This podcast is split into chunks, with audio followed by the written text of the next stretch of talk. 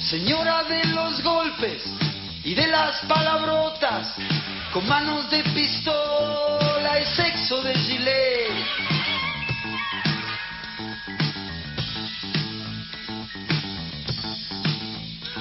No solamente habló de ella, también habló de Reagan y de Charles de Gaulle cuando planteó quiénes eran sus, sus ídolos, ¿no? Y acá dos cosas antes de hablar de ella. Reagan fue quien invitó a Galtieri y a la última dictadura a que nosotros seamos exportadores de terrorismo de Estado en Centroamérica y enseñemos doctrina francesa, tortura, desaparecer gente, fosas comunes, tirar gente viva de los aviones, en Nicaragua, Guatemala, Honduras y El Salvador. Hicimos el trabajo sucio para Reagan porque el Capitolio no lo dejaba. Ese fue Reagan modelo 81, el que obviamente, lejos de Jimmy Carter y la Comisión Interamericana de Derechos Humanos, que nos visitó en el 79, quería guardar bajo siete llaves las consecuencias del terrorismo de Estado en la República Argentina. Y habló de De. Y a él que lo sigue un, un gran piberío absolutamente eh, sin armas para poder enfrentar cada mentira de mi ley, yo quiero recordar lo que dijo De Gaulle en 1968 en el marco del Mayo francés. Franceses, tranquilos porque la juventud es una enfermedad que se cura con los años. Dicho esto, vamos a hablar de ella. La última gran función que dio fue en 1998, cuando Thatcher peleó por la libertad de Pinochet en Londres, detenido por orden del juez español Baltasar Garzón. Ya conocía al dictador, a quien había visitado cuatro años antes en la capital chilena, para agradecerle los servicios prestados para derrotar a la Argentina en la guerra del Atlántico Sur. En aquel tristemente célebre 1998, la dama de hierro le mandó una carta al diario The Times solicitando a las autoridades inglesas la inmediata liberación del general. En ese mensaje también le agradecía haber salvado vidas de británicos en el conflicto 82. Cuando el dictador chileno fue liberado y estaba a punto de subir al avión de regreso a Santiago, Thatcher llegó al aeropuerto con una réplica de la bandeja de plata que se acuñó cuando los ingleses derrotaron a la Armada Invencible española en el siglo XVI. La cálida nota de Thatcher a Pinochet decía, adjunto esta bandeja en recuerdo de otra victoria contra las pretensiones españolas. 2 de mayo de 1982. El crucero General Belgrano no era en ese momento un peligro militar para la flota inglesa. Regresaba al continente argentino, se encontraba más de 300 millas de las islas y fuera de la zona de exclusión. En el hundimiento autorizado por Margaret Thatcher murieron 323 hombres, casi la mitad de la totalidad de las bajas en todo el conflicto. Un crimen de guerra que también envió al fondo del mar el plan de paz del presidente peruano Belaúnde Terry. Thatcher se aferró a la guerra para permanecer en el poder con muchísimo cinismo y crueldad infinita. Vamos a su historia.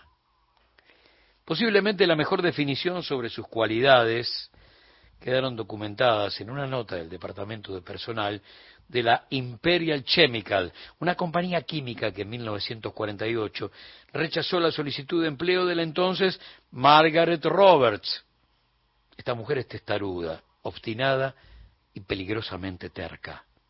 Ya como Margaret Thatcher ingresó a la política británica como diputada en el 59. Luego de la victoria conservadora en los comicios legislativos del 70, fue nombrada secretaria de Estado de Educación y Ciencia. Y en febrero del 75, titular del Partido Conservador. 3 de mayo de 1979, la derecha derrotó a los laboristas en las elecciones legislativas y por primera vez en la historia de Inglaterra una mujer se transformó en jefa de gobierno. Thatcher se consagró primera ministra a los 54 años de la mano de un sector que se opuso sistemáticamente al voto femenino durante décadas y décadas, pero que la aceptaba porque era mucho más machista y patriarcal que muchos de sus dirigentes.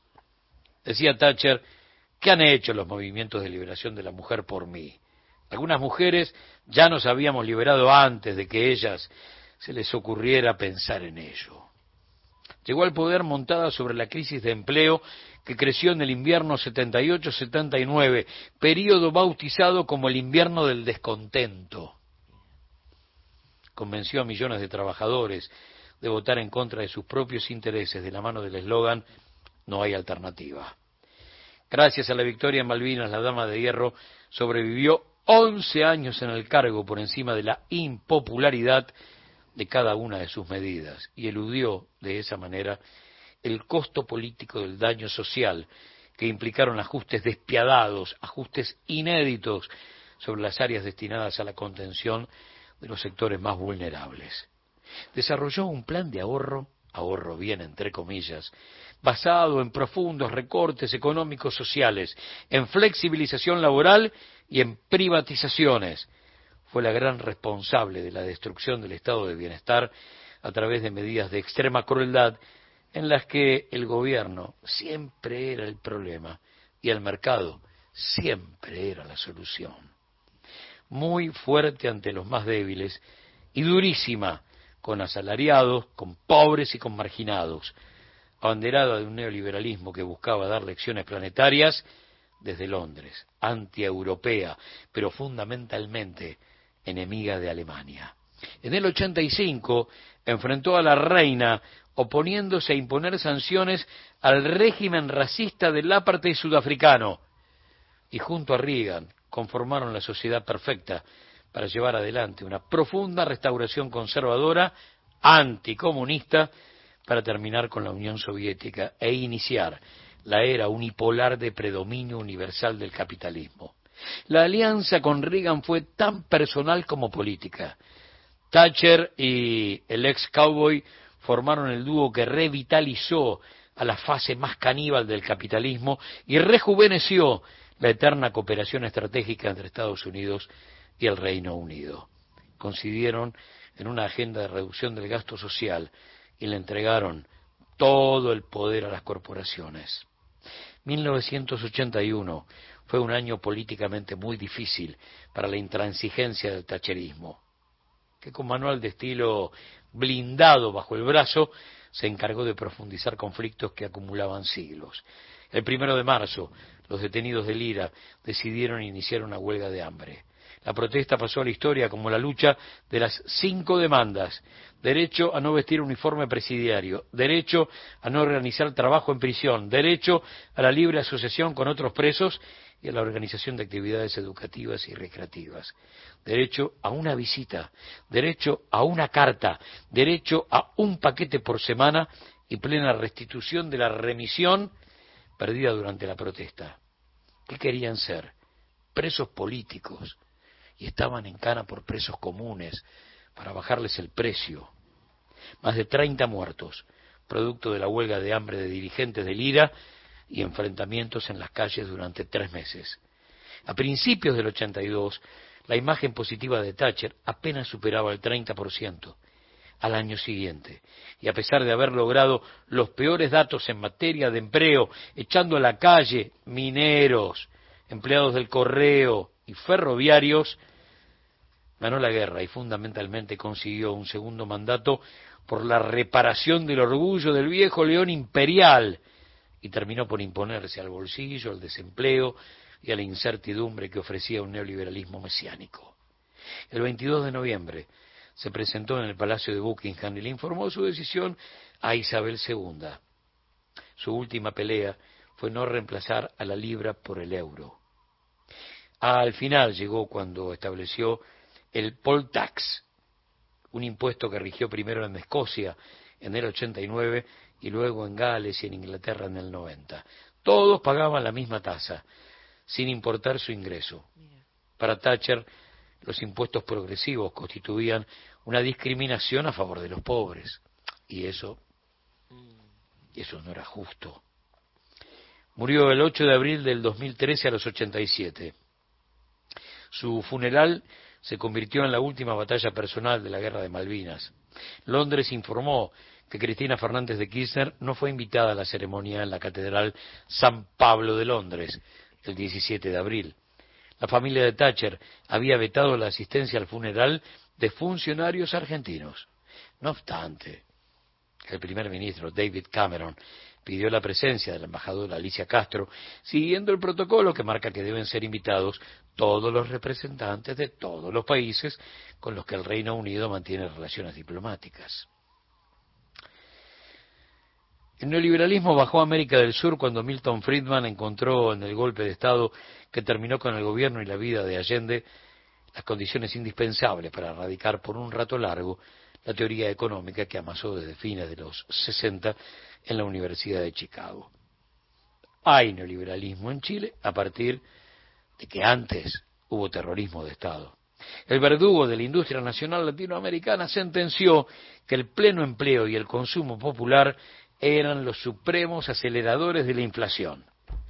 El padre de las privatizaciones, el gran fundamentalista del monetarismo y el libre mercado, decía, bueno, me están sobrando como centenares de millones de habitantes en ese continente. ¿eh?